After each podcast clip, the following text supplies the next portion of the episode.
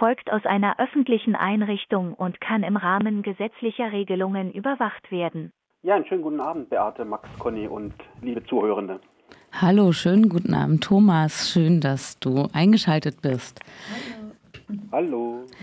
Ja, zuerst einmal, ähm, erzähl doch mal, was gibt es Neues bei dir im, in der JVA? Was gibt es zu berichten? Im also die Jahr? Neuigkeiten sind relativ übersichtlich. Das Vollzugsleben normalisiert sich so wie er vor den Mauern auch hinter den Mauern, sodass äh, die Inhaftierten jetzt hier in Freiburg hoffen, dass dann im Laufe des Jahres auch zum Beispiel ähm, in Bezug auf Freizeitgruppen, die von ehrenamtlichen Menschen außerhalb von Haftanstalten geleitet werden, die also dann dafür wieder in die Haftanstalten dann wieder kommen können. Denn seit äh, Beginn der Pandemie 2020 ruhen diese Freizeitgruppen, die von externen Menschen ähm, geleitet werden. Dann äh, natürlich noch, äh, das Jahr ist noch relativ jung, wir haben ja erst den 22. Das heißt, die Silvesterdemo liegt noch lang, nicht lange zurück und äh, ja, äh, war ein wunderbares Ereignis.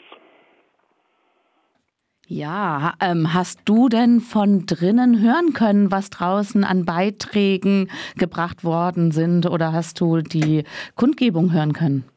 Also wir hier in der Abteilung Sicherungsverwahrung liegen äh, akustisch ziemlich abgeschnitten und äh, es war allerdings dank Radio Dreieckland äh, des, der Menschen, die in der Redaktion waren und die draußen äh, die Sendetechnik äh, in Betrieb hatten, möglich dann am Radio der ähm, Veranstaltung zu folgen. Schön, dass das funktioniert hat dieses Jahr. ja, ähm, genau. Oh, ja, wolltest du noch was sagen dazu? Ja, jetzt, äh, genau, also die Demo einfach wunderbar. Und dann hätte ich gerne noch äh, kurz einen Gruß übermittelt. Und zwar hier Spencer, der ist aus der Sicherungsverwahrung. Das ist sein Spitzname. Er arbeitet hier in einem Arbeitsbetrieb im Bereich der Strafhaft, äh, im Montagebetrieb. Und er möchte all seine äh, inhaftierten Arbeitskollegen grüßen. Und ihm ist es auch wichtig, seine äh, Chefinnen und seine Chefs zu grüßen. Das sei hiermit geschehen. Ja, schön. Dann hoffen wir auch mal, dass die Radio Dreieckland hören, wenn nicht heute, dann morgen in der morgen Wiederholung. In der Wiederholung um 11 Uhr möchten Sie äh, anhören, hat er gesagt. Ja, schön. Dann grüßen wir auch Spencer zurück von hier. Ähm, ja, passt auch ein bisschen zum Thema. Also wie in Kontakt äh, kommen oder bleiben mit Menschen, die inhaftiert sind. Ähm, darüber wollten wir heute sprechen. Genau. Wir ja. sind ja mit dir im regen Austausch. Äh, ich glaube, dass das ein seltener Fall ist, also du, dass äh, so viel Kontakt besteht. Ähm, genau, magst du ein bisschen dazu erzählen? Genau, ich werde ähm, einfach kurz eine kurze Vorbemerkung machen. Äh, in einem zweiten Punkt würde ich dann was zum Thema Kommunikation mit Menschen in Untersuchungshaft sagen. Wir haben ja auch hier in der JVA Freiburg eine große Untersuchungshaftabteilung und äh, der dritte Punkt würde ich kurz was sagen zum Thema, wie ist die Kommunikation mit Strafhaft und Sicherungsverwahrung. Und äh, viertens auch finde ich ja ganz wichtig, wie erfahre ich denn als Mensch draußen, vielleicht der diese Sendung jetzt hier hört, dass ich einem Menschen äh, schreiben kann und äh, wie finde ich überhaupt einen Menschen, wenn ich ein Interesse habe, ähm, dem, dem ich schreiben kann. Ich meine, es gilt ja, die beiden auch irgendwie zusammenzubringen. Ja.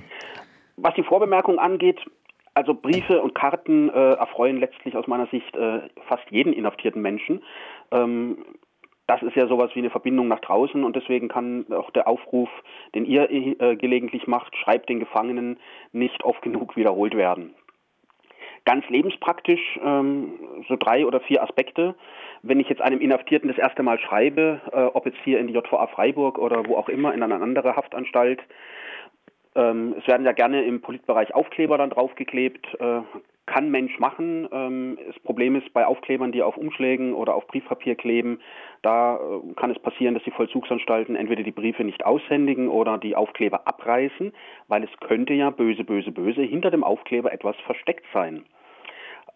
Oder wenn ich äh, Postkarten beilege oder Bilder oder Blätter, also hier Blätter von Bäumen oder was auch immer an sonstigen Beilagen, kann Mensch machen, ist aber schwierig, weil ähm, es gibt Vollzugsanstalten, die halten sogar schon eine unbeschriftete leere Postkarte an, weil rechtlich, also manche Vollzugsanstalten sind da sehr pinnelig, rechtlich ist nur der Gedankenaustausch äh, zulässig und eine leere Postkarte stellt noch keinen Gedankenaustausch dar. Legt Mensch einen Zeitungsartikel bei, dann muss gewissermaßen in dem Brief auf diesen Artikel Bezug genommen werden. Und dann muss die Vollzugsanstalt in der Regel den Artikel aushändigen. Ich meine, solche Kleinigkeiten für, für Leute ist es draußen ja ganz normal, vielleicht sich irgendwas zu schicken. Im Gefängnis ist es dann immer ganz schwierig. Was mache ich, wenn ähm, Menschen Bemerkungen in den Brief schreiben, die das Vollzugspersonal bei äh, nicht gewogener Auslegung als Beleidigung äh, werten könnten?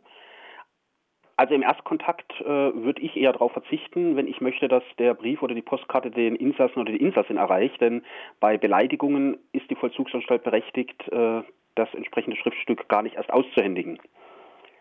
Und ähm, auch noch ganz äh, lebenspraktisch aus meiner Sicht, zwei bis drei Briefmarken äh, fürs Rückporto freuen jeden inhaftierten Menschen. Ist einfach ganz äh, immer willkommen. Deshalb die Briefkommunikation und Telefonkommunikation kann, so wie bei uns jetzt, auch noch anschließend hinzukommen. Allerdings äh, muss da natürlich der Kontakt dann erstmal etabliert sein. Die Vollzugsanstalten genehmigen auch nicht jede Vollzugs, äh, jede, jede Telefonnummer. Das heißt, es ist auch gar nicht äh, jedem Insassen möglich, äh, jede beliebige Nummer anzurufen. Im Bereich der Strafhaft ist dann auch sogar noch die Anzahl der Telefonnummern kontingentiert. Also, aber das führt ja dann weiter, wenn man erstmal einen Briefkontakt etabliert hat. Nun Punkt zwei, Kommunikation mit Leuten in der Untersuchungshaft. Hier wäre es sinnvoll, wenn ich einen Erstkontakt versuche aufzubauen zu einem Menschen in Untersuchungshaft, äh, dass ich weiß, was die Postzensur, das Gericht, also Haftrichter, Richterin oder die Staatsanwaltschaft übernimmt im Regelfall.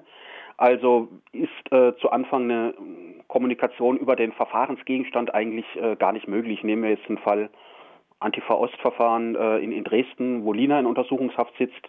Also sie wird einen Teufel tun, äh, sich über den Verfahrensstoff äh, in Briefen auszulassen, weil Gerichte dann solche persönliche Korrespondenz auch als Beweismittel gegen Angeklagte verwenden könnten. Also nicht sauer sein, äh, wenn dann da eben keine Rückmeldung erfolgt. Und bei Kommunikation in Untersuchungshaft ganz wichtig, die Brieflaufzeit extrem lang.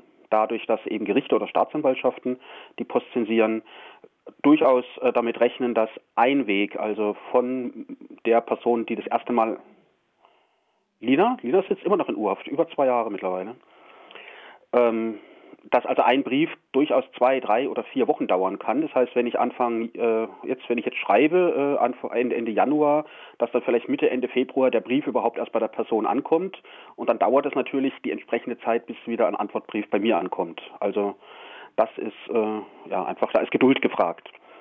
Drittens, was ist bei Kommunikation mit Strafhaft oder Sicherungsverwahrung zu berücksichtigen? Ähm, je nach Anstalt äh, werden Briefe nur optisch kontrolliert. Das heißt, da gibt es dann durchaus einen erheblichen Unterschied zur Untersuchungshaft. Das heißt, die Haftanstalten, zum Beispiel hier in Freiburg, äh, die öffnen in Gegenwart der Insassen den Briefumschlag, gucken rein, holen den Brief raus und gucken halt nach, keine Ahnung, Bargeld, Drogen, äh, Sägeblätter, oder was auch immer. Also da findet dann nur eine Sichtkontrolle statt. Aber es gibt auch Anstalten, die generell äh, Briefe auch inhaltlich überwachen. Ich denke da zum Beispiel an die JVA Straubing in Bayern. Das heißt, da lesen Bedienstete prinzipiell ein- und ausgehende Post. Und äh, je nachdem, was Menschen schreiben, muss halt eben auch damit gerechnet werden, dass Briefe entweder gar nicht ausgehändigt oder in Kopie zumindest zu den Akten genommen werden. Deswegen bei Erstkontakten immer vielleicht ein bisschen Zurückhaltung üben.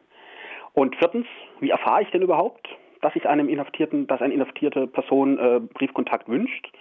Ähm, es gibt immer wieder von der Roten Hilfe Gefangenenlisten, von ABC-Gruppen, vom Gefangeneninfo, das man auch im Internet findet, lokale Soli-Gruppen.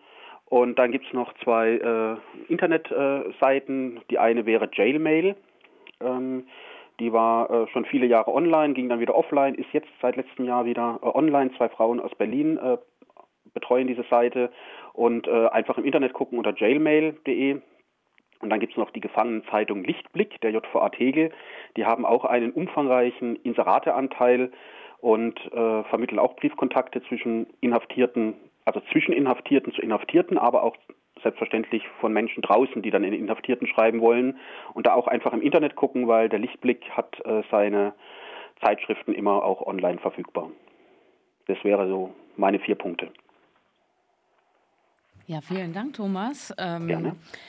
Wie, ja, mir war es auch neu, also das mit den Aufklebern. Ist das denn ein Unterschied, also auch mit Postkarten beilegen ähm, und so weiter und so fort, jetzt äh, von Strafhaft zur Sicherungsverwahren zu dir? Oder ist es das, was du erläutert hast, mit ähm, dem, dass das von Haftanstalt zu Haftanstalt unterschiedlich gehandhabt wird? Das ist von Haftanstalt zu Haftanstalt einfach unterschiedlich. Also hier im Bereich der Sicherungsverwahrung ist man auch durchaus großzügig und äh, legt jetzt nicht in aller Schärfe die Regeln immer aus. Und äh, was die Beilage von Postkarten angeht, äh, da ist eigentlich die Regelung relativ streng. Deswegen empfiehlt es sich da immer, wenn ich äh, einem Menschen eine Postkarte einfach so beilegen möchte, von der ich möchte, weil die, weil die vielleicht ganz lustig ist oder ganz nett ist, dass ich, wenn ich möchte, dass diese Person sie bekommt oder sie auch vielleicht wiederverwenden möchte, es gibt ja auch Leute, die dann selber gerne eine Postkarte verschicken, äh, wenn ich sie einfach leicht mit äh, Bleistift beschrifte, sodass dann die Person den Bleistift einfach wegradieren kann.